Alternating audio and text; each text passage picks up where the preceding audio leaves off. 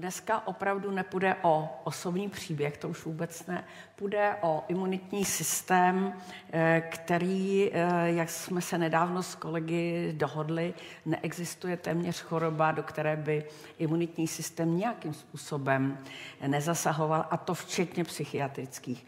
Takže já jsem imunologem celý život, jsem ráda, že imunologie má dneska větší prostor, a to i v oblasti terapii. Já se o tom ke konci zmíním.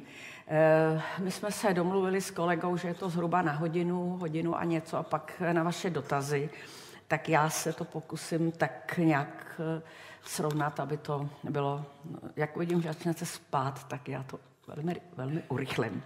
Tak, imunitní systém, tak já jsem použila Pavla Kantorka, abych navodila takovou, takovou situaci, protože my ty myšky používáme a skutečně jich je občas líto, ale to musíte uznat, že je velice vtipný, a myslím, že tam mám ještě, ještě tenhle se mi strašně líbí. Tak a to už je, to už je všechno. Vy všichni víte samozřejmě, když tady sedíte, že kolem nás stále, stále se potulují antigeny, řada látek, které vyvolávají pozornost našeho imunitního systému více či méně. Jenom některé z nich od první vteřiny našeho života nás před nebezpečnými mikroby chrání imunitní systém, ale je třeba teď na začátku říct, že kolem nás poletují nejenom nebezpečné mikroby, ale také řada dalších látek, které mohou na náš organismus působit, protože jsou takzvané antigeny, to znamená, jsou to látky cizorodé, ale nejsou to nutně patogeny, ne, nemusí vyvolávat chorobu. Tak imunitní reakce, to je docela otázka, závisí určitě na genetických předpokladech. To znamená, jak kdo z nás na co reaguje, jak silně, jakým způsobem, docela, docela bezpečně, ve velké míře závisí na tom, co jste zdědili od svých předků. No a samozřejmě na historistiku s antigenem, která začíná během embryonálního vývoje, o k tomu řeknu něco víc za chvilku. Tak ty genetické předpoklady, ty tady velmi zjednodušíme, protože, protože je to sice složité, ale není o tom pochyb. Čím vás tatínek s maminkou vybavili, tím budete disponovat a vy tím vybavíte svoje potomky. Říkám, je v tom, je v tom i, teď jsem to zjednodušila, před takovými třiceti lety, tato otázka byla zpochybněná, nebylo jasné, jak to může být regulováno, je to poměrně složitý způsob, ale je to tak, to znamená, ve vašich případech nebo případech, tak bych řekla, obecně, obecného, obecenstva, posluchačstva, je ten fakt, že když se vyskytne v rodině autoimunita nebo, nebo alergie, nemusí to nutně děti zdědit, ale je třeba, je to třeba mít na paměti, velice často se potom ty alergie objevují v té rodině. Nemusí to být alergie na to samé, může být to alergie na břízu, alergie na ořechy u někoho jiného, ale je to třeba mít, brát v úvahu stejně tak jako o autoimunity, speciálně u diabetu prvního typu. Ale takže genetika určitě. Co myslím, že je méně, nebo to asi víte, nebo i připouštíte, co daleko méně je známo, že to, jak jeden z nás reaguje na ty antigeny, na ty cizorodé látky, to naprosto začíná na historii, a ta historie začíná už během embryonálního vývoje. To je něco, co není známo tak dlouho, a je to, je to mimořádně závažná věc. Já vám to hned za moment vysvětlím. Tak ty antigenní podněty, my antigen, název má století, jsou jednak vnější, to znamená to, jak jsem říkala, když tady sedíme, dýcháme, tak kolem nás prostě se potuluje celá řada takzvaných antigenů, polikáme, dýcháme. Tak ty vnější jsou bakterie, viry, plísně, potrava, rozmanité molekuly anorganického, organického původu, čili prakticky všechno, téměř všechno je antigen, dokonce i některé syntetické látky, které ještě nedávno byly považovány za zcela inertní. Tak já můžu říct, že úplně inertní materiál z imunologického hlediska, úplně inertní neznám. vždycky ten organismus na to nějakým reaguje způsobem. No a pak jsou vnitřní, na to je netřeba zapomínat, že to, co máme v těle, to jsou antigeny uvolňované rozpadem tělních buněk. A teď řeknu jednu věc, která by pro vás měla být zajímavé, samozřejmě, zajímavá samozřejmě, že tady velmi zjednodušuju ty věci, protože jinak to ani nejde, ale vy, když si představíte, že buňky vašeho těla a organické molekuly, které jsou v těchto buňkách, tvoří sto procent antigenů, tak vy jste tolerantní, pozor, jen na deset procent z toho. devadesát procent molekul, které máte v těle, vašich vlastních molekul, může vyvolat reakci, pokud je, se dostanou nefyziologicky do nefyziologické situace. Já to nebudu rozbírat, jenom jako, aby si někdo myslel, že si tolerujete všechno, co máte v těle, tak netolerujete.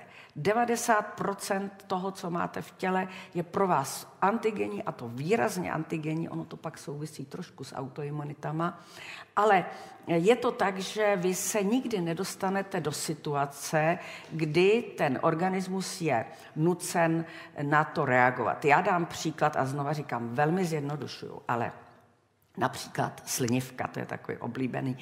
Říkám slinivka, a teď se stane, že vy budete, nebo budete infikováni nějakým cytomegalovirem. To je úplně jedno, prostě tam přijde nějaká infekce. V těch buňkách Langerhansových ostrůvků, který všichni znáte, nebo prostě v buňkách slinivky, vevnitř je spousta bílkovin. Ta buňka je v podstatě organismus, ta buňka je tělo, ta má organely, má cesty, kterými přijímá a vylučuje věci. Čili to je spousta bílkovin, spousta molekul, které ale vždycky jsou uzavřený v té buňce a vy celý život nikdy na to nebudete nuceni jako imunitní systém reagovat a jak s oblibou říkám, umřete na zlomenou nohu ve, stole, ve, ve těch letech. Ale stane se, že e, ta buňka je infikována třeba cytomegalovirem, viry mají tu vlastnost, že buňky poškozují a ta buňka se rozpadá a najednou se do prostředí dostane to, co má být celý život uvnitř. No ale vy na to nejste tolerantní, čili na to začne ten organismus reagovat a může to být začátek autoimunitní choroby. Říkám může. Velice často k tomu zřejmě dochází u jiných orgánů, ale taková reakce je jenom časově velmi omezená, vy si toho třeba ani nevšimnete, imunitní systém má mechanismy, kdy tomu zabrání a konec. Pak jsou případy, kdy a má to své důvody, kdy ta reakce pokračuje a říká, může to vyústit v autoimunitu.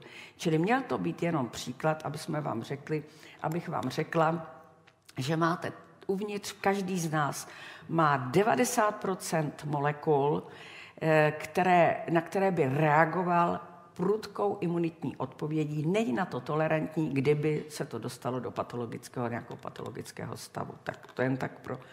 Pro, no, to. Takže bakterie, plísně, viry, jsme si říkali, že jsou mikroby. Celá imunologie vlastně vznikla na podkladě, na podkladě studia těchto mikrobů. No a mikroby zase jsou patogeni, to jsou ty, co vyvolávají choroby, ale pak jsou symbiotičtí, ty, co potřebujeme. A my jich potřebujeme celou řadu, to znamená, patogeni způsobují infekci, tak to tady mám toho chudáka, který zrovna má chřipku nebo něco bolí, něco ho bolí. A teď tady je jenom výčet, prostě, co může všuk, prostě samozřejmě to je úplně jenom chřipka, salmonela, malárie, antrax, mor, myši, vzteklina. Je to jen takový jako výčet, co z toho samozřejmě zdaleka. Ne všechno, ale to všechno nás může určitým způsobem ohrozit. My pak potřebujeme imunitní systém. To, co je možná, tohle asi znáte, to, co možná neznáte tolik, nebo, nebo se to ve škole neučili, ale teď nejste, nejste na to, nebo není důvod, abyste se o to profesně starali. To jsou ty symbiotičtí mikroby. A to je střevní mikrom. To jste, mikrobiom, to jste určitě slyšeli, protože o tom se teď velice mluví probiotika a jak chrání. Já jsem k řadě věcí velmi, taková velmi, um, no tak, tak na to nedám, nebo prostě um, úplně většem některým nevěřím, který se dávají probiotikum, jo teda. Věřím na, věřím na probiotika, věřím na správné osazení střeva. Pro vás by mohlo nebo mělo být docela zajímavé, nebo říká se, a je to pravda, že ve střevě každého z nás je kilo až kilo a půl bakterií. Dovede se si představit, co to je za obrovské množství bakterií. Ty tam nesedějí úplně zbytečně. Oni mají svůj důvod, proč tam jsou. Oni vyrábějí e, některé provitamíny, vitamínka. Prostě oni některé věci vyrábí, oni vás také chrání a my zdaleka nevíme, co je všechno jejich úkolem. Co ale víme, že když tam nejsou, když tam je, že přítomnost některých, a teď nemluvím o salmonele, nebo to, to je zřetelný, ale přítomnost některých kmenů, bakterií ve střevě může být příčinou některých patologických stavů. Mluví se o vztahu mikrobiomu a kolorektálního nádoru. Je proto řada důkazů, ale je taky řada důkazů proti. Chci jenom zdůraznit, že ta přítomnost těch bakterií v tom střevě, je tam obrovský kvantum, je enormní. A ty, co máte ve střevě, pokud říkám, zrovna jste nechytli salmonelu nebo choleru nebo kde si co si, tak ty vás chrání. Čili vy je potřebujete. A ještě další, možná takový, takové vybrané, vybrané řečení, ne řečení, prostě vybraný výsledek je, že to je taky takové neúplně pochopitelné z hlediska laického, že my máme v těle desetkrát víc bakterií, než jsou naše buňky.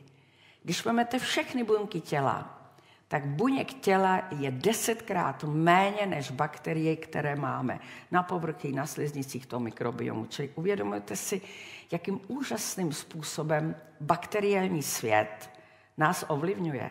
My máme každý v těle, na každou buňku, deset bakterií. Různých, o některých víme, o některých nevíme. Tak tím chci jenom ukázat, že přítomnost těch bakterií výrazným způsobem ovlivňuje naši imunitní reakce. No jak by nemohla vždyť. Ty, my se musíme, ten imunitní systém náš se musí nějak porovnat s tím kvantem těch bakterií. To tam jako nemůže jen tak jako ty tam jsou a jsou to bakterie a mají na povrchu antigeny, polysacharidy, bílkoviny, co já vím, kde co. Tak ten imunitní systém to musí nějak tolerovat, musí se s tím nějakým způsobem porovnat. A to je to, co jsem říkala, že každý z nás je imunitní individuum. A já jsem tam dokonce někde, někde jeden moment domyslela, že vlastně my jsme tak individuální, že kdybychom uměli otestovat všechny naše imunitní reakce úplně do, do, do detailu, tak to není o moc horší detekce jedince jako daktyloskopie. My jsme tak různý, každý z nás, tady z nás je tak strašně různej, tudíž reaguje na podněty různě, tudíž dostaneme se k tomu různá onemocnění, včetně nádorů, včetně autoimunit, včetně reakci na normální infekci, odráží to, že my jsme imunitní individu, abych tomu dala říct. A je to proto, že už maminka, když má to embryo, teda pak má novorozence, tak už tam se vlastně začnou účastnit ty bakterie, protože každý gynekolog dneska vám řekne, že porod přirozenou cestou je proto dítě lepší než císařským řezem. Nebudu tady diskutovat, co je co, protože to dítě se během přirozeného pohoru, porodu osazuje tím, co má maminka. Se osazuje stejnými bakteriemi, jako má maminka. A protože se všeobecně ví, že dítě se rodí s hladinou protilátek úplně stejných, jako má maminka, protože ta placenta je u lidí přenosná pro imunoglobulíny, tak je to z hlediska přírody logický. To dítě se dostane do prostředí jakýchsi mikrobů, jak se nadechne a už v tou cestě, ale zároveň je okamžitě chráněný tím, čím je chráněná ta maminka. No ta maminka je evidentně zdravá v pořádku, když donosila dítě, čili, čili tyhle dva systémy se vzájemně chrání, tak to příroda vymyslela. No a potom, když se to dítě dostane do jiného prostředí, je to potom složitější, tak Tak tím jsem jenom chtěla říct, vlastně začala jsem s tím, že to miminko už je, už má prostě otisk určitých antigeních, určit, určité antigenní zátěže nebo určitého bakteriálního osazení. No a pak tak, jak se to miminko dostává, dostává do různých prostředí, tak se ten jeho imunitní systém je neustále vystavován různým reakcím, jenomže miminko porozené, nebo dokonce dvojčata, bych to porozená jednou maminkou, které mají stejné osazení při porodu a stejné protilátky, tak to jedno dvojče se dostane třeba do vedlejšího města, vesnice, země, co já vím, a už bude vypadat úplně jinak než to jeho dvojče.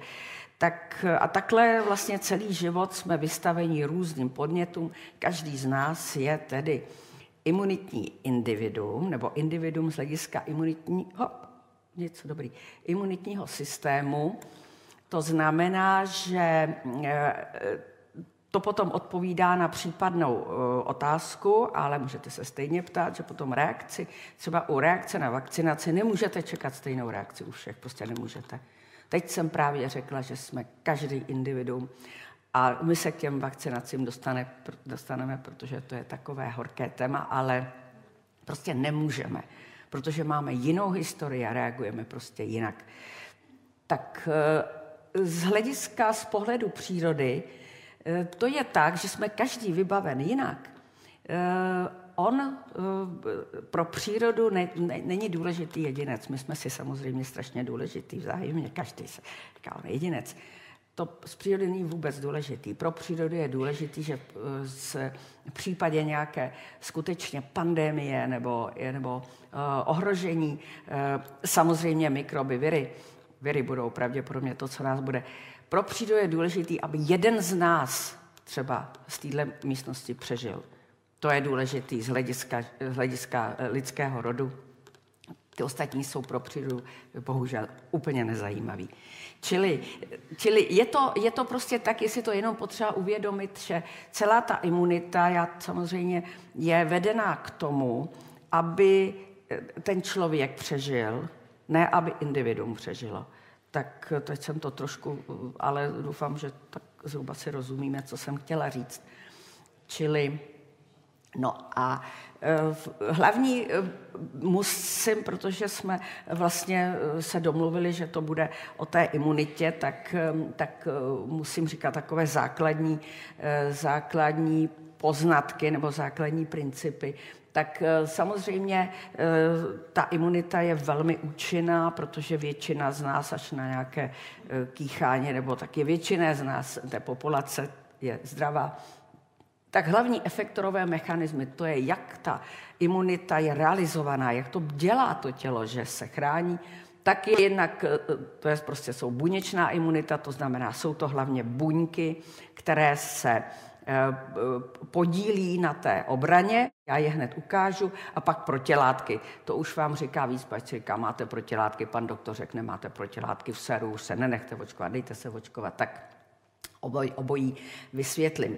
Ty buňky, abych vám to trochu přiblížila, a myslím, že ta jejich podoba je velmi, velmi pěkná, tak máme buňky, které jsou takové.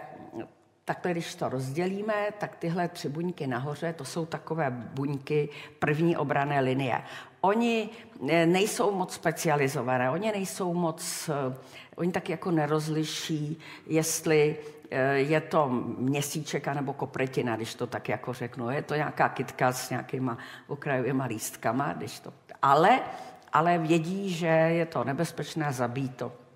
Jsou to teda buňky, které nejsou příliš specializované, ale jsou strašně důležité.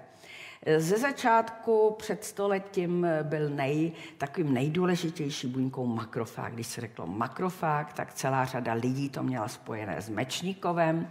A ta historka toho, jak na to Mečnikov před sto lety, sto padesáti lety přišel, je, že s rodinou byl. Byl to samozřejmě podle jména původem Rus, ale byl v Německu. A byl s rodinou u moře a co se děje, rodina se koupe a tatínek se šíleně nudí, takže leží na pobřeží a protože v něm hlodal duch badatele a vědce, tak vylovil nějakou meduzu a zabodl do ní trn. To, víte co, to v, v tom momentě on, on už měl určité představy, se může něco dít, ale tak to udělal, ta meduza je průhledná, ten trn, když do ní zarazil a dal to pak pod mikroskop, tak zjistil, že kolem toho trnu se shlukují bílé krvinky a to ve velkém kvantu. Došel k celkem k logickému názoru, že ta meduza z toho trnu není moc šťastná, snaží se toho trnu zbavit.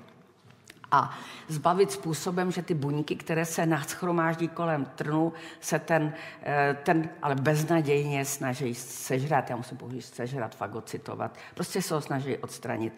No a řekl těm té buňkám makrofágy. A ty se považovaly leta za to, že jsou ty buňky. Jednak takové buňky, které prostě běhají po tom těle a co je tam divného, tak prostě se snaží sežrat, odstranit, což je v zásadě pořád pravda, to neříkám, že ne. A považovaly se to za buňky, které nastartují imunitní odpověď a i tu specifickou, ke které se hned dostanu. Časem, jak už to bývá, se až mediální hvězdou stala buňka dendritická. Buňka dendritická skutečně vypadá, takový má takový výběžky a já se jenom omezím na to, že to je buňka, která umí to samé, co makrofág, ale je o něco účinnější, o něco šikovnější, dokáže víc ty ostatní buňky toho imunitního systému aktivovat než ten makrofág.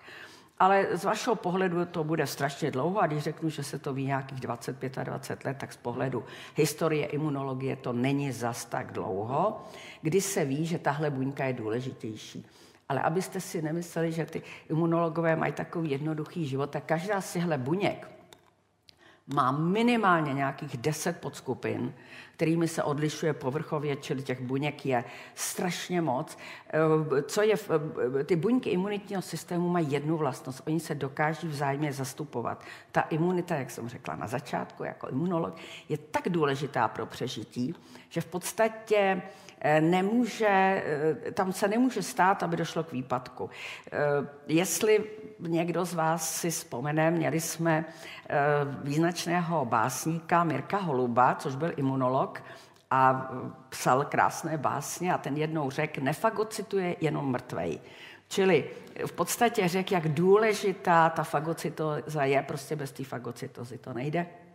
Tak tyhle buňky jsou e, takto důležité, ale jak říkám, je jich tam spousta podskupin vzájemně, je furt e, rozlišou další a další typy, ale umějí se zastupovat. No a potom je tato poslední buňka, bych řekla taková buňka první pomoci, to je fakt, e, jak když pro vás pošlou sto padesát pět, to je, říká se tomu nature killer, čili přirozený zabíječ. To je fakt buňka, která jak pozná někde něco poměrně složitými mechanismy, že by tomu tělu mohlo být nebezpečné, neváhá, přiblíží se, zabije.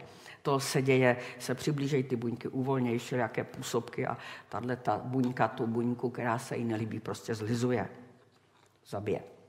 No a potom jsou buňky řady specializované, to klidně vypuste, ale říct to musím. To jsou buňky původem z tymu, C D, jsou takto označený.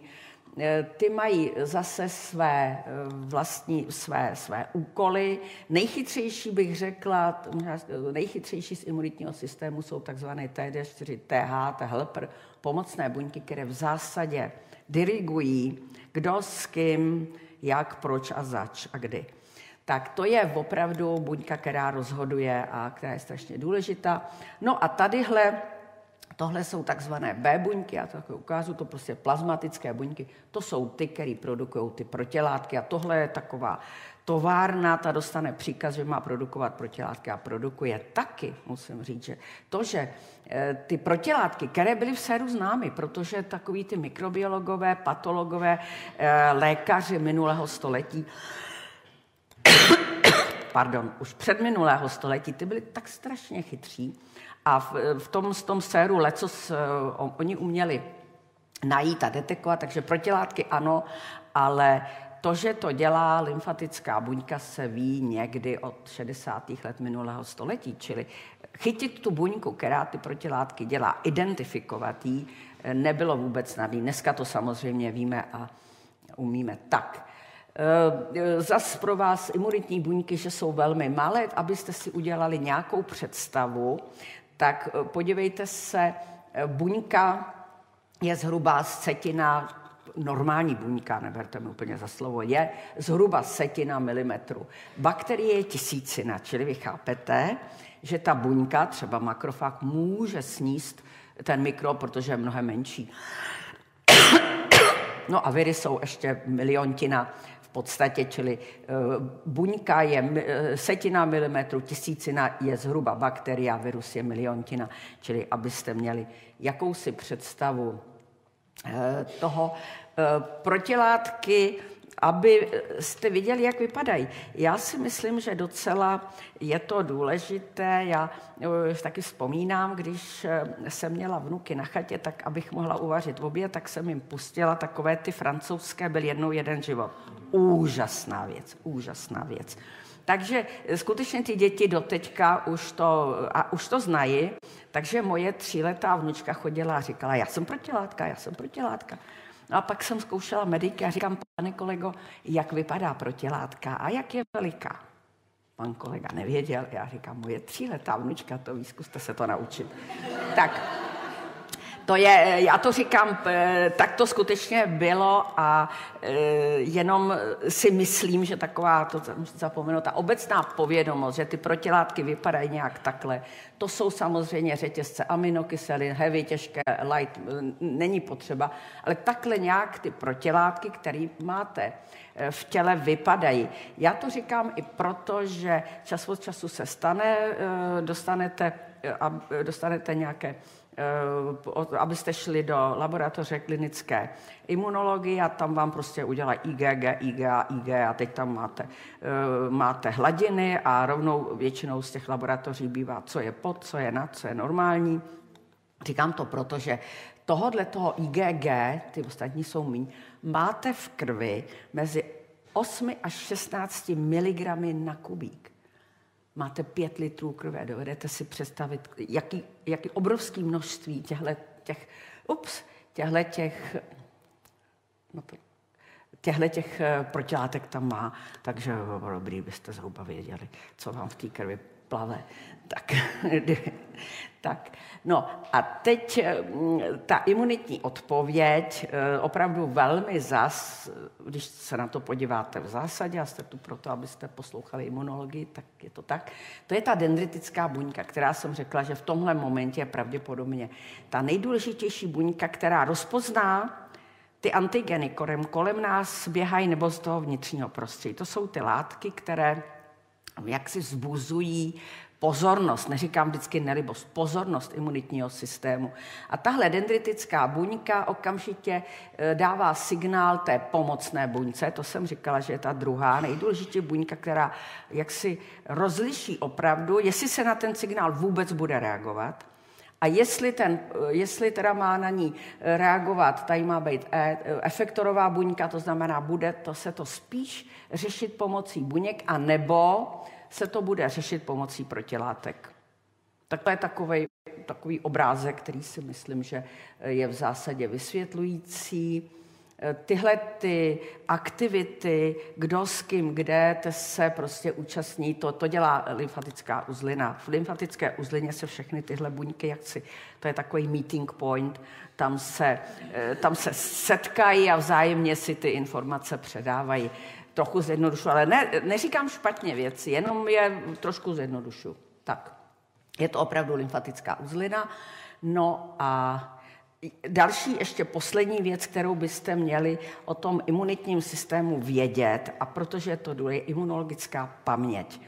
Imunologická paměť je něco, co je e, skutečně pro imunitní systém zásadní a pro přežití e, e, strašně důležité. To znamená, v prvním období, když prvně, tady jsou B buňky, ale platí to ty ostatní, tak když jako vy prvně vidíte nějaký antigen, tak ta reakce na ten antigen, ta buněčná reakce, trvá zhruba tři dny.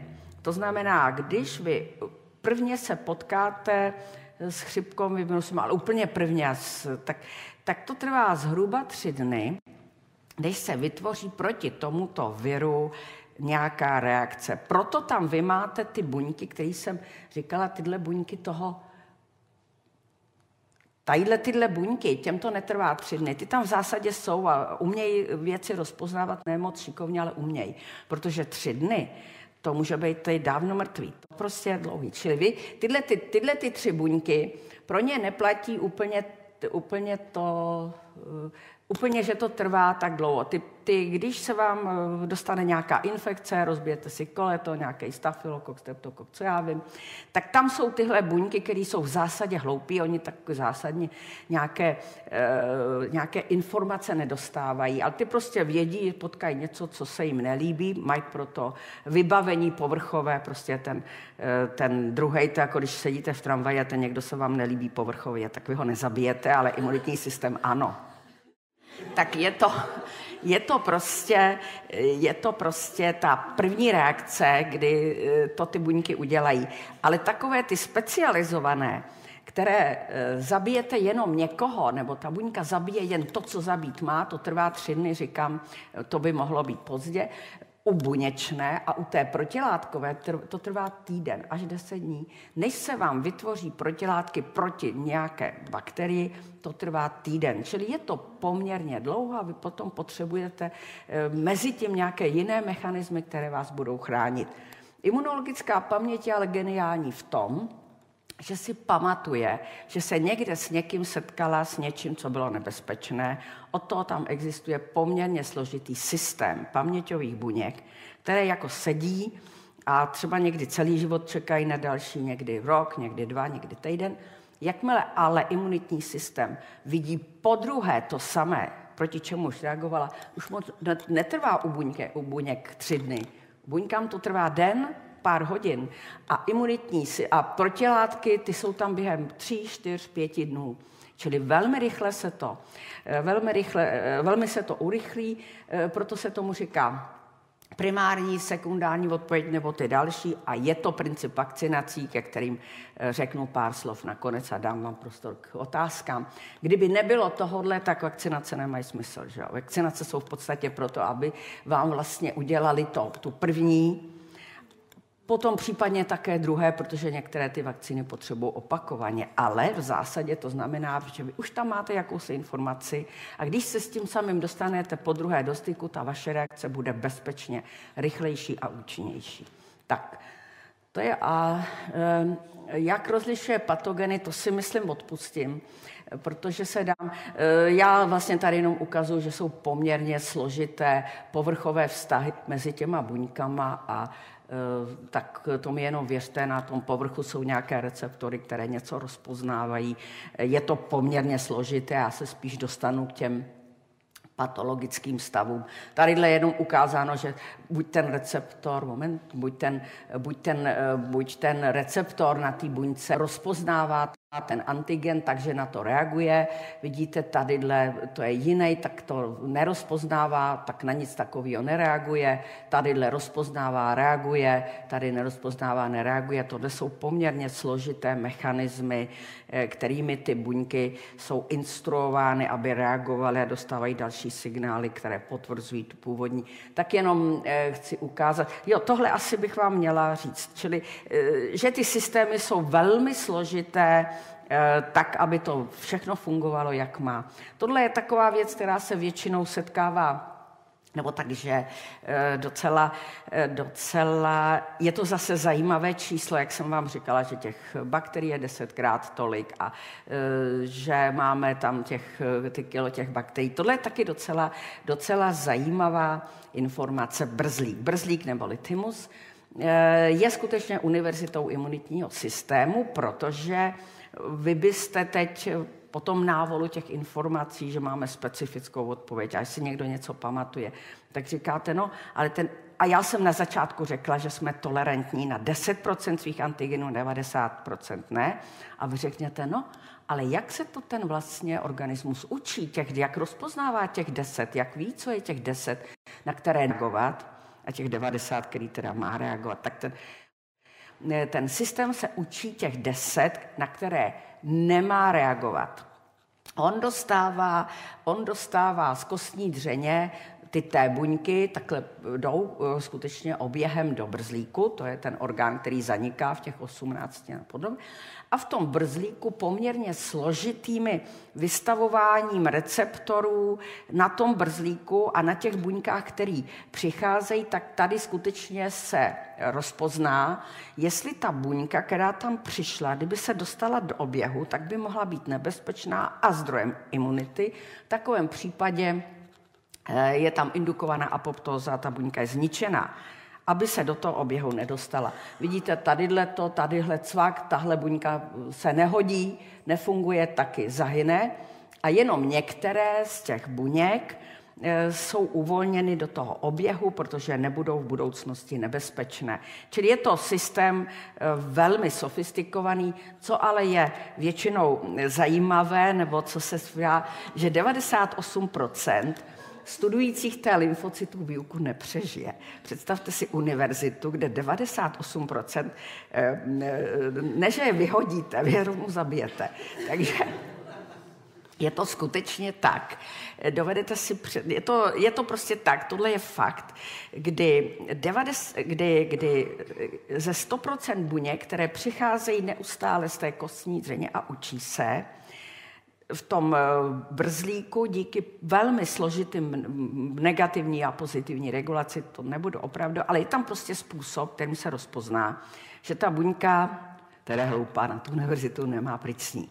Tak to zabíjí a opravdu jenom ty dvě procenta těch buněk. Představte si, jak je pro přírodu, protože tu jsme nadřadili, na začátku toho, té přednášky jsme nadřadili tu přírodu nad individuální odpovědnou vám individuální zájmy, jak, je, jak ta příroda považuje tu specifitu, a aby jsme nereagovali sami proti sebe, autoimun bylo co nejméně důležité, protože z mého hlediska je to obrovské plýtvání materiálem. Dovedete si představit, co těch buněk se v té kostní dřeně udělá. A ty se, já jsem tam měla obrázek, ani jsem to neukazovala, prostě těch té buněk se tam dělá spoustu a mají takové a makové povrchové receptory. To je obrovské množství materiálu, které se vyrobí v té kostní dřeně. Energie, materiál, aminokyseliny, strašně moc materiálu. Pak to všechno plave tím, tou periferií zase. Spousta, spousta energie a pak to sedí v tom brzlíku a zabít ty buňky vyžaduje zase spoustu energií a spoustu receptorů a spoustu signálů. Přesto to té přírodě, abych řekla i vám, stojí za to, aby z těch devadesát osm procent buněk zabili, aby vás potenciálně neohrozili. Přesto se stane, že se do té periferie dostane buňky, které potenciálně reagují vis autoimunity, ale ta příroda se opravdu snaží udělat všechno pro to, aby tomuhle zamezila. Čili devadesát osm procent, až budete někde učit nebo něco, tak studenty upozorněte, že devadesát osm procent by jich taky nemuselo přežít ty studia. Je to tak. A můžete jim dát příklad imunitního systému. No a úplně nakonec, celý ten, celý ten systém je regulován zase opravdu jenom, aby tady padlo ten termín, jsou regulační buňky, zase jsou to té buňky, ale se schopností regulovat, to znamená iniciovat nebo, nebo dokonce stopnout určitou reakci, protože i ukončení určité reakce je nesmírně důležité, pokud všecko nefunguje, jak úplně má být. Důsledkem je selhání fyziologických funkcí imunitního systému, čili víceméně závažná onemocnění. A teď o nich řeknu opravdu o každém, tak mám rozdělený čtyři. Něco málo, jen abych udělala takovou, abyste měli takový určitý pocit. A pak tady máme určitý prostor na diskuzi, tak se pak klidně ptejte. Já jsem řekla, neřekla na začátku a říkám to na fakultách, ale vy se samozřejmě můžete kdykoliv přerušit, protože moje zkušenost je asi tak, že všichni poslouchají a každý si říká, no jo, jediný, kdo nerozumí, to jsem já, všichni ostatní jsou chytrý a rozumějí. Ono to není pravda. Vy nerozumíte třeba všichni, jenom si myslíte, jste moc sebekritický. Já si uvědomuju, že tam je celá řada věcí. E, e, víte co, e, já se snažím tady vám říct takové, abyste si z toho odnesli nějaké pocity, proto i ty historky, ale učím vás tu něco, co se na přírodovědě teď učí tři semestry, na lékařské fakultě dva semestry, takže ono, to tady uslyšíte během hodiny, tak, tak, tak i chápu, že když mně se to zdá být logické a snažím se to sužovat, je to skutečně spousta informací.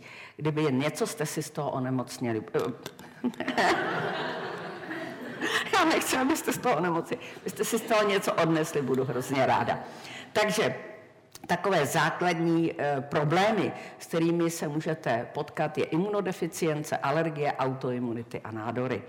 Tak moje oblast je nádor, tam já o tom vím nejvíc, tak ale k tomu řeknu imunodeficience. To se dneska, e, to je AIDS, anebo H I V e, virus. To se dneska, víte co, bylo období osmdesát jedna, kdy to v San Francisku vypuklo jako kapošeho sarkom, nikdo nevěděl, co to je.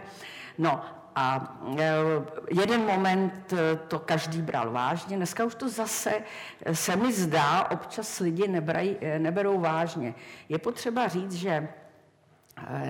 říct docela natvrdo, pokud se někdo infikuje virem H I V, má to doživotně. I když profesor Holý vymyslel spoustu virostatik a teď i řada dalších, ale on byl skutečně ten, který e, měl ta první, tak e, to je na celý život to brát, když to někdo přestane brát, protože si řekne, co bych to bral, mě je dobře, že jo, tak to ne. Ono, on, on, on, ten virus H I V sedí v různých rezervoárech, říkám ty makrofágy zrovna. On sedí vevnitř, nedává vůbec najevo. Některé viry, když jsou uvnitř, tak uh, uvolňují bílkoviny, ty se vyskytují na povrchu té buňky a takové ty buňky, které mají, říkají, hele, tady nějaká buňka na povrchu je jakýsi divný antigen pricní. Uh, u toho H I V je to nepříjemný, že sedějí třeba uvnitř makrofágu, nedají vůbec najevo, že jsou vevnitř.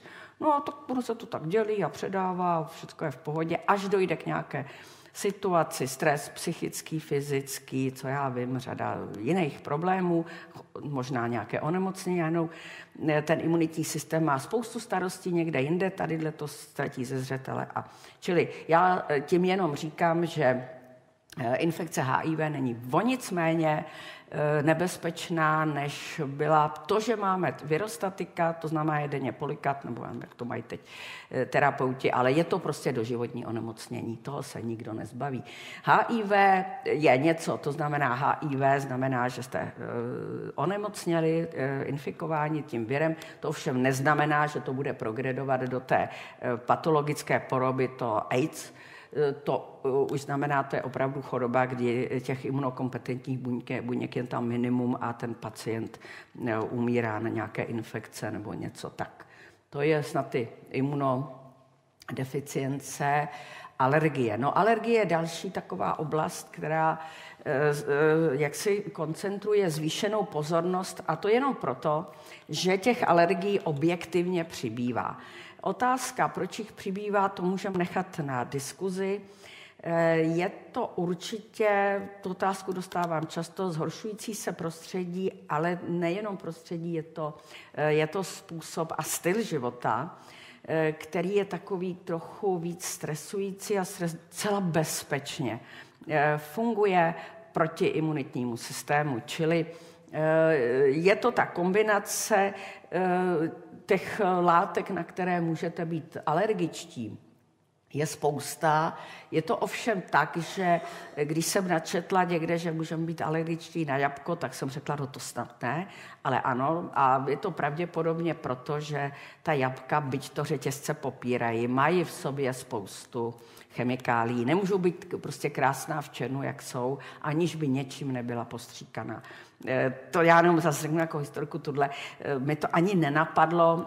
My máme hodně jablek a tak je dávám sousedům a někdo si přišel a ještě ve dveřích mi říká, a co říkáte tomu, že ty jablka na té zahradě jsou mnohem, máme zahradu pod lesem, že? V životě neviděli postřik, můj tatínek naposledy, já v životě ne, manžel taky ne, tak si myslím, že jsou to jablka jako zdraví, to, to, to, nikdy tam nic není. Než, tak mi ten dotyčný který si pro ty jablka přišel, začal říkat, že někde slyšel, že prostě ty jablka v těch řetězcích jsou mnohem bezpečnější. Nemluvím proti řetězcům, jenom proti zdravému rozumu.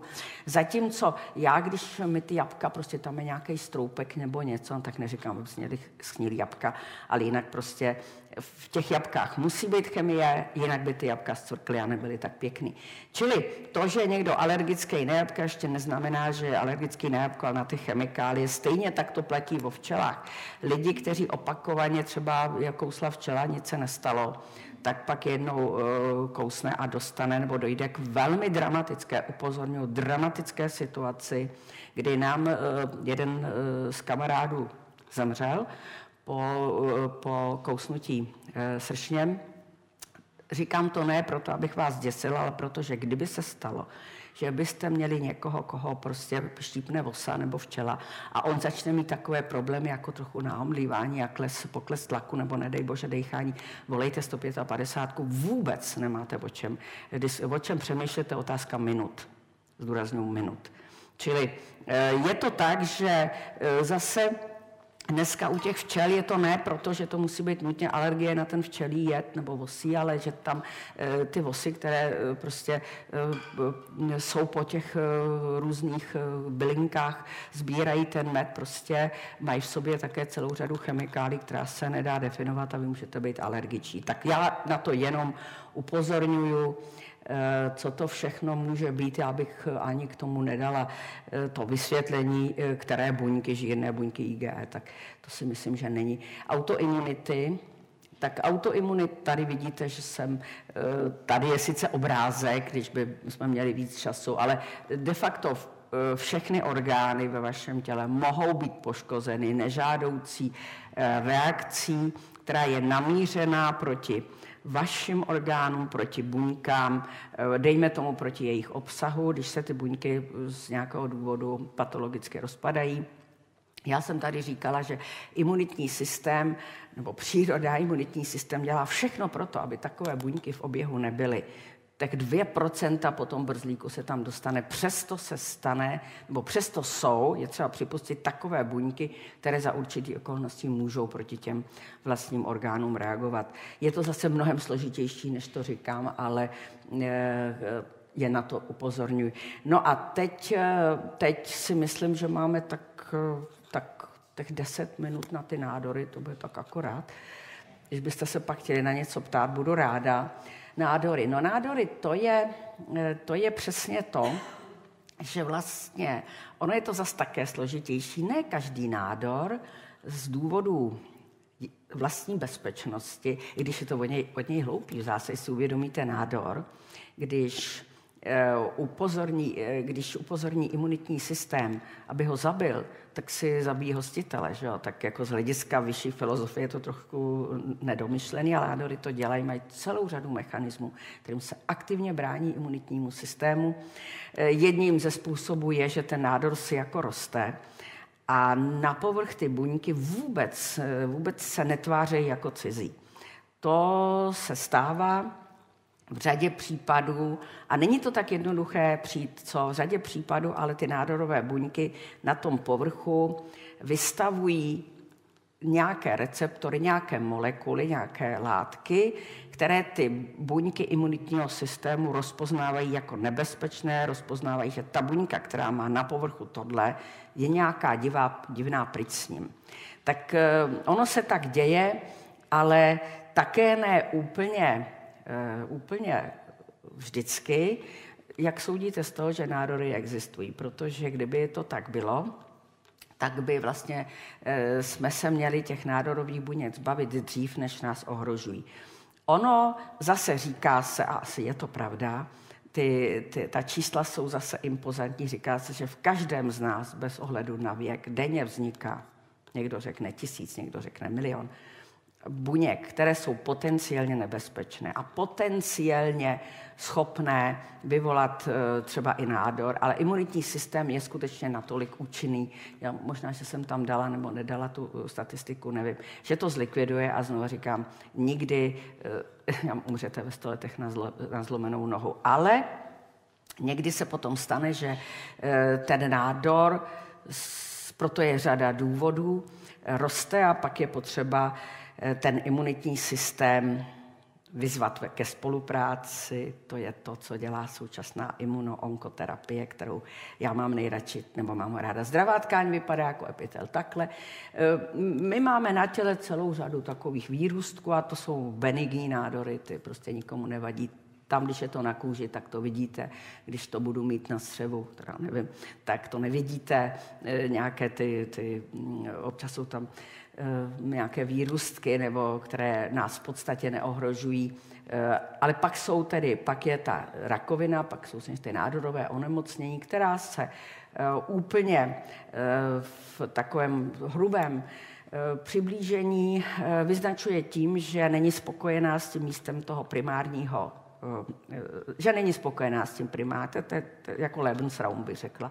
Ono jim to nestačí tam, kde jsou na tom. A agresivně se snaží dostat do celého organismu. Pak je to zcela úplně zřetelně. Agresivní nádor, většina nádorů, zase tady jenom, že těch nádorů může být dneska opravdu prakticky všechno. Tadyhle jenom, to bych, tenhle obrázek si myslím, že je docela takový roztomilý, který ukazuje, Že, že ten imunitní systém se snaží všemi, pro, já to vysvětlím, všemi prostředky se té nebezpečné, potenciálně nebezpečné nádorové buňky zbavit. To je ta buňka, která vznikne nějakou mutací nějakého klonu, nějaké buňky, to může být dokonce jediná buňka, teda klon. Na povrchu, když to všechno je dobře, to znamená, na povrchu ten nádor má jakési antigeny. Ty antigeny rozpozná ta dendritická buňka, kterou vy už znáte, ta ho rozpozná, ten nádor e, spohltí a běží s ním do lymfatické uzliny. To je ten meeting point. No a v té lymfatické uzlině už jsou tam čekající T buňky, čekající B buňky a tady dostanou ty instrukce. To znamená, cytotoxická T buňka, vidíte tady ty blesky, snaží se přímým kontaktem, to je ta buněčná imunita, tuhle potenciálně nebezpečnou buňku zlikvidovat. No a potom je tam B buňka, kterou už také znáte, ta, tvo, ta dělá protilátky a ty protilátky taky si sednou na té nádorové tkáně a pomocí komplementu taky prostě snaží se tu buňku zlikvidovat. Čili jinými slovy, tenhle obrázek ukazuje, jak tenhle ten nádor, který tam roste, nějakým způsobem se tedy, oni ty procesy jsou samozřejmě tak různé, že se na povrch dostávají cizí molekuly a že ten imunitní systém se snaží jak buněčně, tak protilátkově se toho nádoru zbavit. To se mu často nevede. A potom dojde tedy k tomu, že někdo má ten nádor. Já zas musím, tak jak tu sedím, říct, že tak, jak jde léčba nádorů dopředu, to je ne před deseti lety, před pěti lety.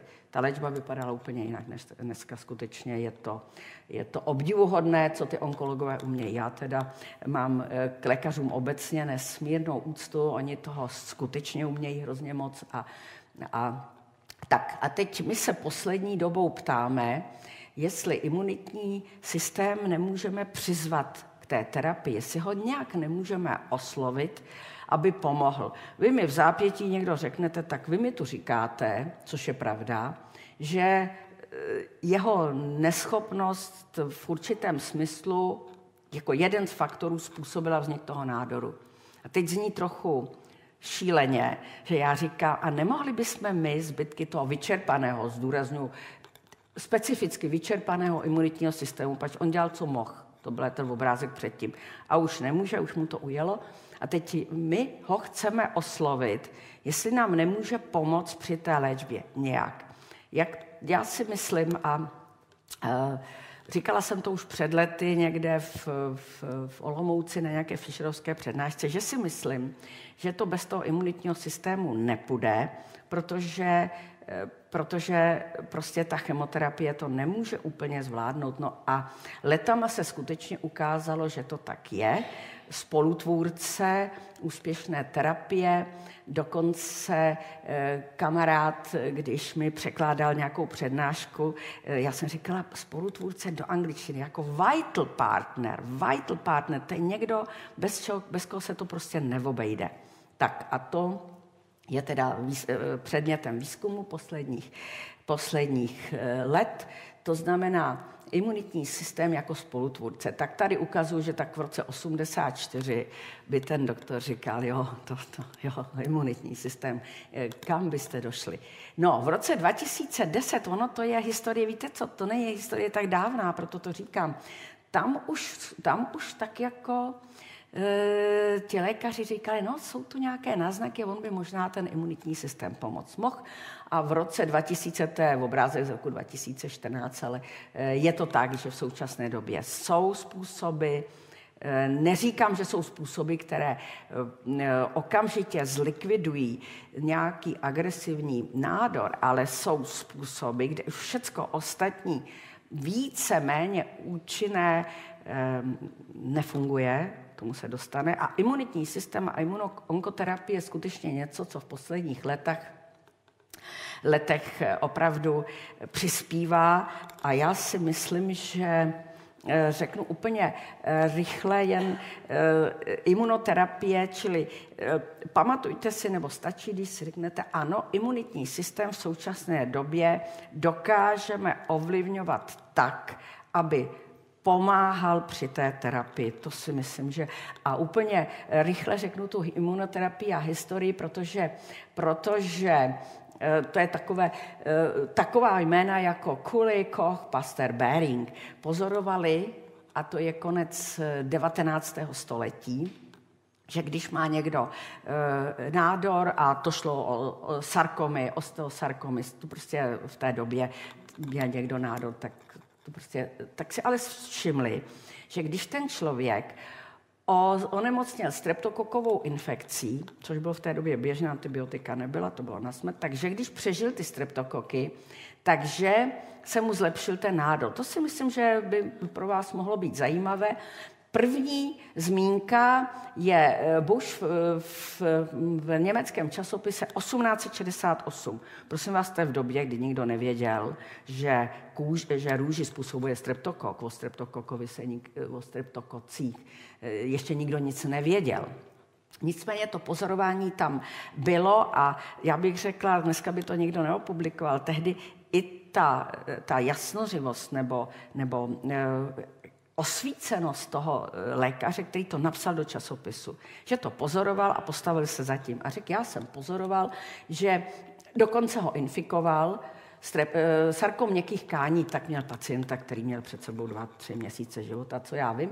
A on si už musel předtím všimnout, že ty streptokoky, on ho infikoval, pacient to přežil a on o tom napsal. No to dneska něco, co vůbec se to představit vůbec.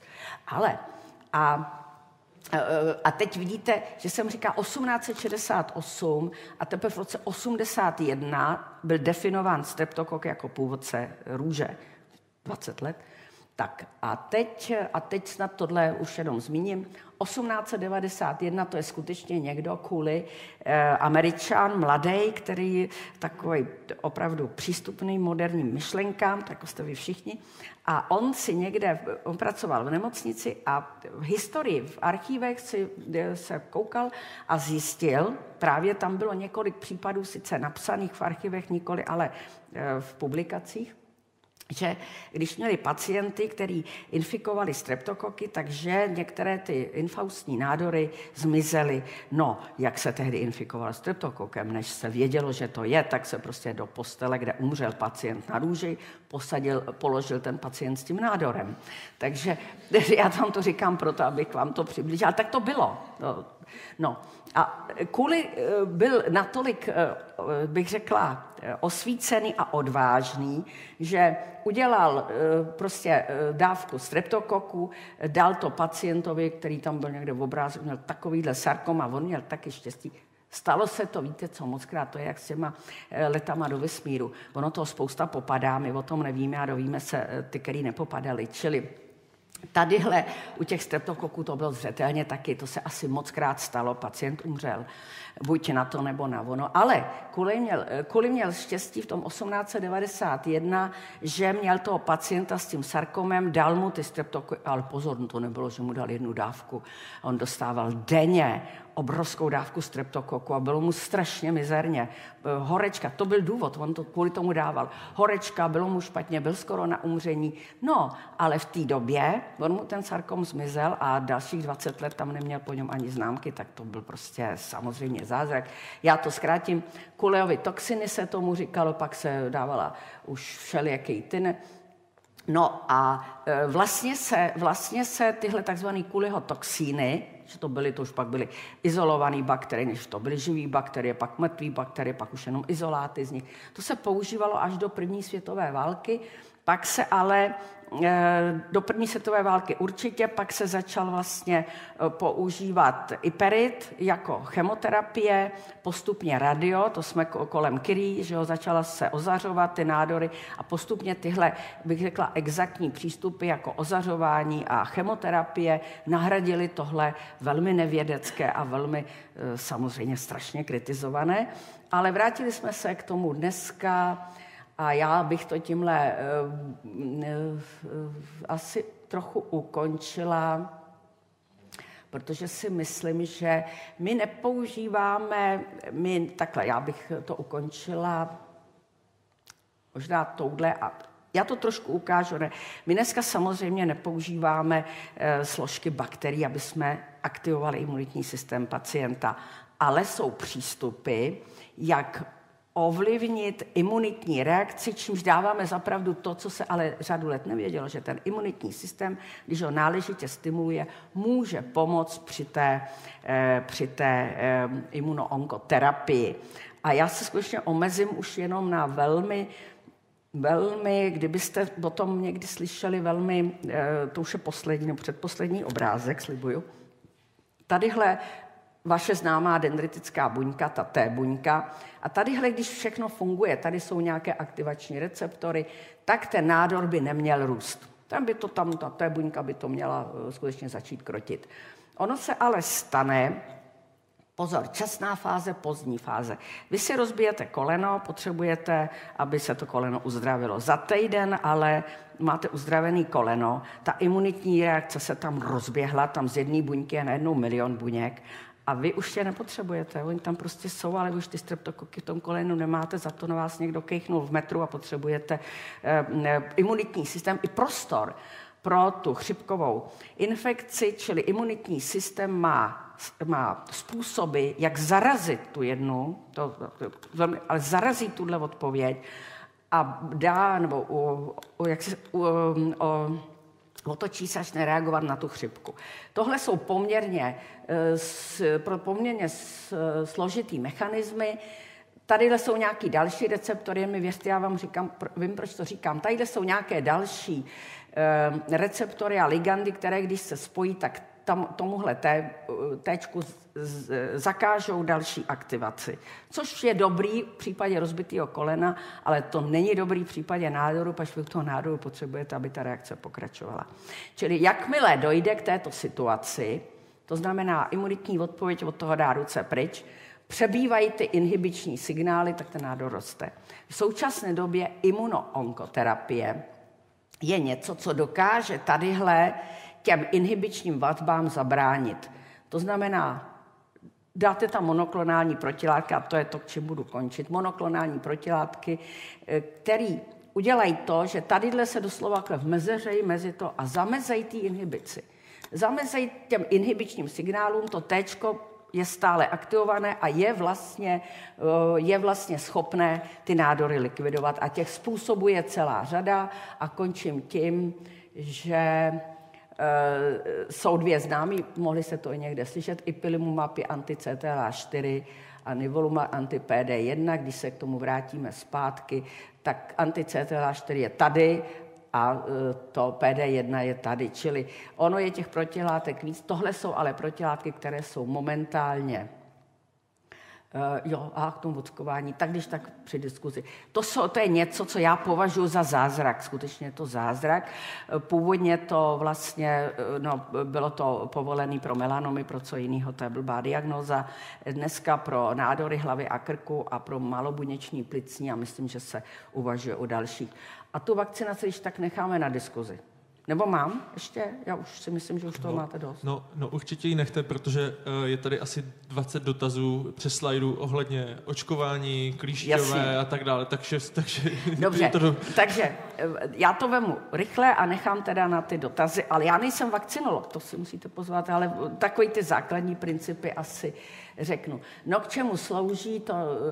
Je to ta imunologická paměť, o to jsme mluvili. Prvně dostanete nějakou, nějakou dávku, která je bezpečná, která by vás neměla ohrozit. Znova používám kondicionér, by vás neměla ohrozit, takže při styku s tím, s tou, s tou chorobou byste opravdu měli velmi rychle velmi rychle reagovat. A teď tohle je důležitý, důležitý obrázek, který jsem tam dala. Reakce na vakcinaci má své zákonitosti. V devadesát devět procent pacientů můžete očekávat, že to má pro ně, že na to nebudou nějak dramaticky reagovat, že to má pro ně význam, ale může být, můžou tam být výjimky individuální. Řekli jsme si na začátku, že jsme každý imunologické individuum, čili to, na co reaguje vy, nebudu reagovat já a naopak. To, to se k tomu se může, to se může stát. Pak bych taky ráda dopředu, dopředu trošku, protože občas někde mluvím, ty dotazy dostávám. Také se mi stalo, že jsem někde takhle mluvila a přišla ke mně už po přednášce takhle soukromně paní, která prohlásila, že je lékařkou, velmi dobře, a říkala, tak jak se na mě podívala a říkala, já vím o úmrtích po vakcinaci na papilomavirus, to je čípek, že jo.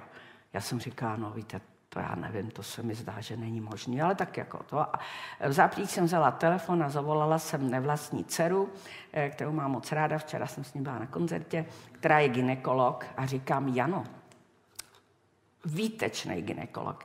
Říkám, prosím tě, viděla jsi tam někdy nějakou reakci? A ona mi řekla, no, tak do této chvíle jsem navakcinovala čtyři tisíce pacientek. U jedné jsem zaznamenala jakousi rýmu, ale to neznamená, že by tu rýmu bývala nedostala stejně.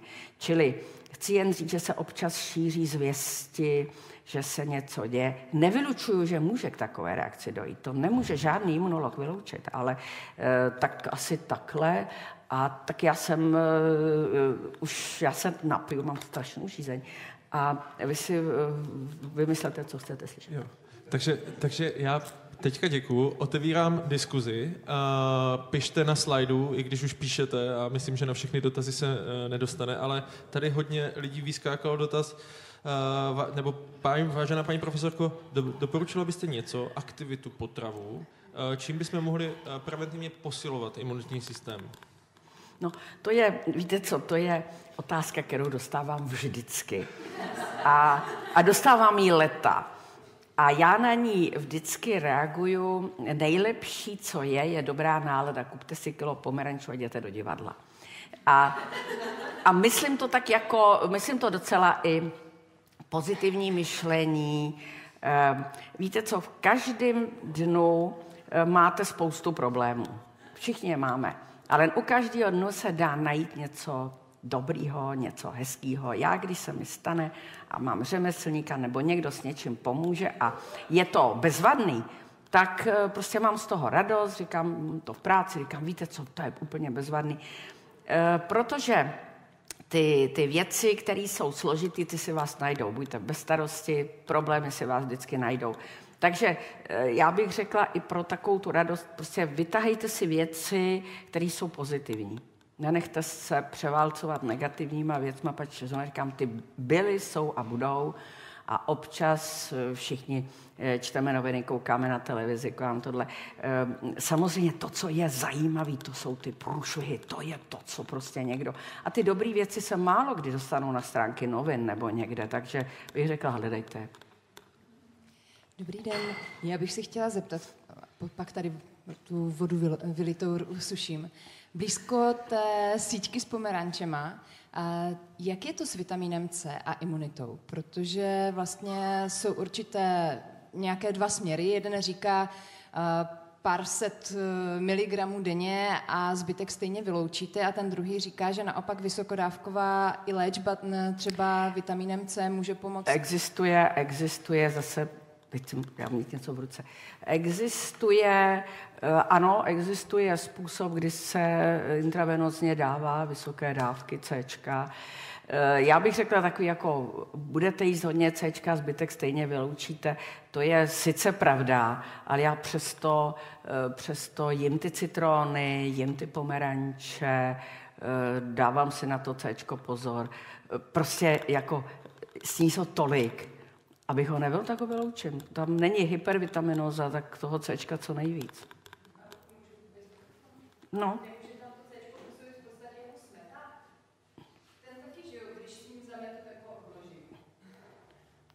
někdy se to používá jako argument, že prostě jako když ho sníte víc, tak, tak prostě se določí a, a vůbec ho nevyužijete, a nemůžete být tak, že ho využijete a prostě pak ho določí. B je správně. To znamená, takhle, já nejsem, nejsem člověk, který se tedy zabývá metabolismem, tak vám k tomu nemůžu nic říct. Tak kam prostě Cčkem se nemůžete předávkovat, čím více, tím lépe. A že to Cčko se účastní některých těch aktivačních, podporuje některé ty metabolické dráhy, abych byla přesná, které potom se účastní aktivaci těch imunitních buněk, je nepochybné, ano. Ale že byste, takhle nemůžete ho mít moc, to Cčko potřebujete, kurdě nejsou jediným problémem. Čili e, otázka položená, je aktivace imunitního systému také závislá na Cčku? Řeknu ano. Tak asi. Tak, jestli tady není teďka v publiku, tak já se zase využiju. Uh... Opary a afty. Je tady dost dotazů ohledně, jestli to jsou projevy oslabeného imunitního systému, jak to s tím souvisí tak, a tak dále. Tak zas to je, víte co, afty, to, tomu se, na to je obor lékařský, který se tomu věnuje. Stejně tak jako na herpesviry. Podívejte, je to tak, že obojí je důsledkem nějakého nevím, jestli si dovedu, dovolím říct přímo stresu, a je to většinou důsledek nějakého, jako když se říká opar, leknutí a opar, tak to není úplně od věci, protože ten genom toho viru máme všichni v sobě, někdo má geneticky tendenci těch oparů mít víc a méně a že příčinou může být fyzický stres, psychický stres, v obou případech není pochyb, u těch aft zase hraje ještě roli přítomnost bakterií v ústní sliznici, to znamená, každý má ty bakterie trošku jiné, trošku jinak s nimi zachází a e, ta přítomnost těch bakterií e, spolu působí při vzniku těch aft. Asi, to je tak, co asi můžu říct. Tak. Ale říkám, na to jsou obory, jo? Jsou lidi, kteří nedělají nic jenom ty afty, tak vám na to odpoví samozřejmě mnohem fundovaněji než já. Já bych se chtěla zeptat, k čemu dochází při tom stresu v těle? A jestli jako nějaký z těch stresů je škodlivější pro tu imunitu a některý méně? Jako myslíte, jestli psychické nebo fyzické ano, ano. Stresy? Ano, jestli, jako když to řeknu, tak vyčerpání ze sportu. Psychické, takhle. Uh, uh, Fyzický stres, teď si dovolu možná říct víc, než bych měla, ale fyzický stres je mnohem méně nebezpečný než psychický stres. O tom není vůbec sporu. Psychický stres je skutečně něco velmi nevítaného a je to proto, že je propojení systému neuroendokrinního a mozek. To znamená, mozek uvolňuje eh, při stresu určité hormony, peptidy, steroidní peptidy, jiné, které působí na aktivaci těch buněk, nebo naopak, viděli jsme, že ten imunitní systém nejenom aktivován, ale je také, bych řekla, cíleně tlumen, čili některé z těch stresových faktorů, které se uvolňují z toho mozku, způsobí, že tu imunitní odpověď utlumíte. Že ta imunitní. Čili e, samozřejmě uvádí se, uvádějí se psychické, fyzické, malnutrice, infekce, genetika, těch příčin je řada, ale z toho, co bych já osobně považovala za nejzávažnější, protože výživu si můžete jistým způsobem ovlivnit. Imunosupresi ne, pokud jste transplantován nebo z nějakého, nebo AIDS, nebo z nějakého důvodu musíte to brát, tak to nemůžete tolik ovlivňovat, ale tak můžete. Genetiku, tatínek, maminka, děkuji, já už se s tím nedá nic dělat. A, ale co můžete ovlivňovat, je přece jenom ten psychický stres. Proto jsem jako v nadsázce říkala, kupte si kilo pomerančů, jděte do divadla. Je to skutečně tak, že já jako hodně pracuju, ale bych řekla dvakrát, třikrát do týdne. Dvořákovou Prahu jsem tam byla čtyřikrát. Jsou úžasný zážitky. Já jsem přesvědčená, že jeden každý koncert, teď si nedělám legraci, byl takovým zážitkem, že mě minimálně týden ta moje imunitní reakce jásala. Jsem se na to... Čili včera jsem byla na koncertě. Čili řekla bych, nebo, nebo kamkoliv, na muzika, mám ráda muzikály, nebo když si budete zahrát tenis, někdo golf, to je cokoliv. Cokoliv, co vám pomůže se přece jenom od těch všedních starostí oprostit, ale to je taky dobrá rada. Víte, já mám dvě dcery a to tak, tak, já taky deset let jsem věděla, co ten život je odsud pocud a bylo to tak akorát, ale když je to možný, tak to nějak zkuste. Já teďka, než předám mikrofon Markétě, tak jenom otázka, co si myslíte o biopotravinách? Už to trošku zaznělo, je to teďka něco, co je trendy, my, my tam biopotraviny máme, zkuste říct. Tak, tak, no, tak. Jsou drahý. Jsou drahý, trošku je to módní trend. Určitě, určitě jsou dobrý, ale nemyslím si, že bych jako musela úplně jíst jen ty biopotraviny.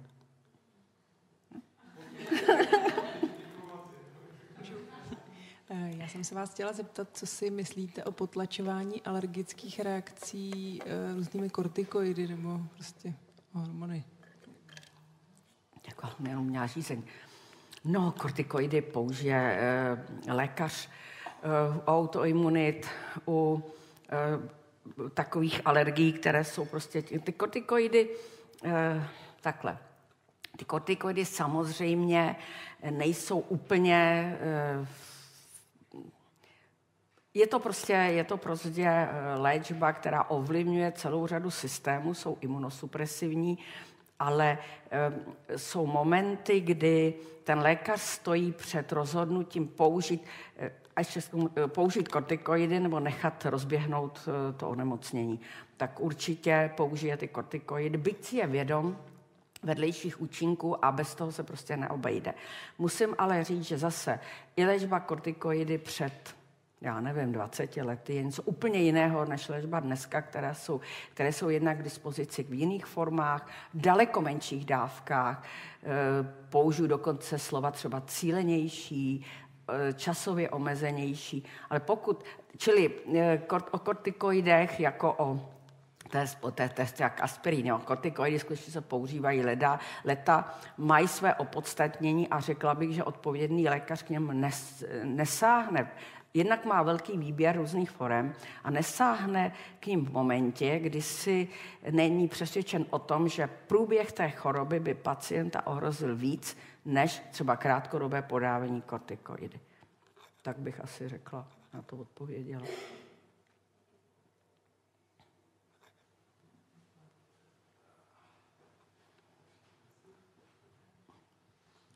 Jsem se chtěl spýtať k brzlíku, vy ste ho nazvala univerzitou imunitného systému. A budete sa ptať, proč osmnáct a konec, jo? Áno, presne, presne. A mňa by zaujímalo vlastne aj, čo sa deje potom. Tam se ptejte, matka příroda.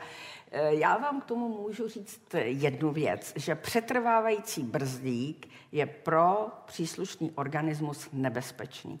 Brzlík, který tam zůstane po, a není zlikvidován kolem těch osmnácti let, způsobuje obrovské problémy lékařské, čili nemá tam co dělat. Samozřejmě otázka, která vrtá hlavou každému, je, proč ta univerzita platí do těch osmnácti vlastně, že jo, jsem říkala, to tam zabít ty studenty, a když vlastně my žijeme třeba do sedmdesáti, osmdesáti. Ty odpovědi na to jsou takové, bych řekla, dětinsky prosté, ale to, co se tak původně se říkalo, no, ono, když lidi žili těch třicet let, ono těch osmnáct let bylo dost. A když se začalo, ten věk se prodlužuje, tak ten brzlík ale má tu funkci skutečně do těch osmnácti a pak už tam není. Je třeba ovšem říct, že ta centrální funkce toho brzlíku je, je u těch dospělých lidí nahrazena lokálními nebo regionálními univerzitami, já bych řekla. Jo. Oni, oni jsou ještě další místa v těle, kde se takové jakési selekci, kde k ní dochází, i když není tak účinná jako, jako v tom brzlíku. Čili je to takhle, jako proč je to do osmnácti, to vám asi nikdo úplně neřekne. Já si ve své jedovatosti trochu myslím, jestli to matka příroda nezařídila tak, že my těch autoimunitních buněk budeme s postupem života třeba mít víc a víc, takže se sami zlikvidujeme.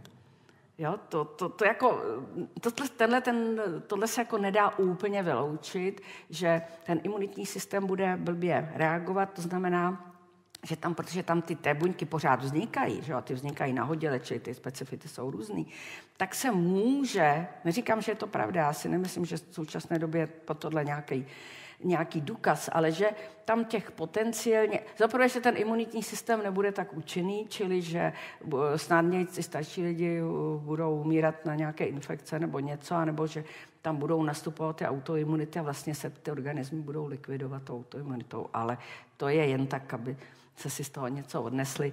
E, nikdo nikdy neřekl, byť se, byť se na to ptají desetitisíce imunologů a i ostatní, proč. Je to tak, přetrvávající brzlík je nebezpečný a znova říkám, existují regionální oblasti, které tu funkci toho brzlíku víceméně nahradí.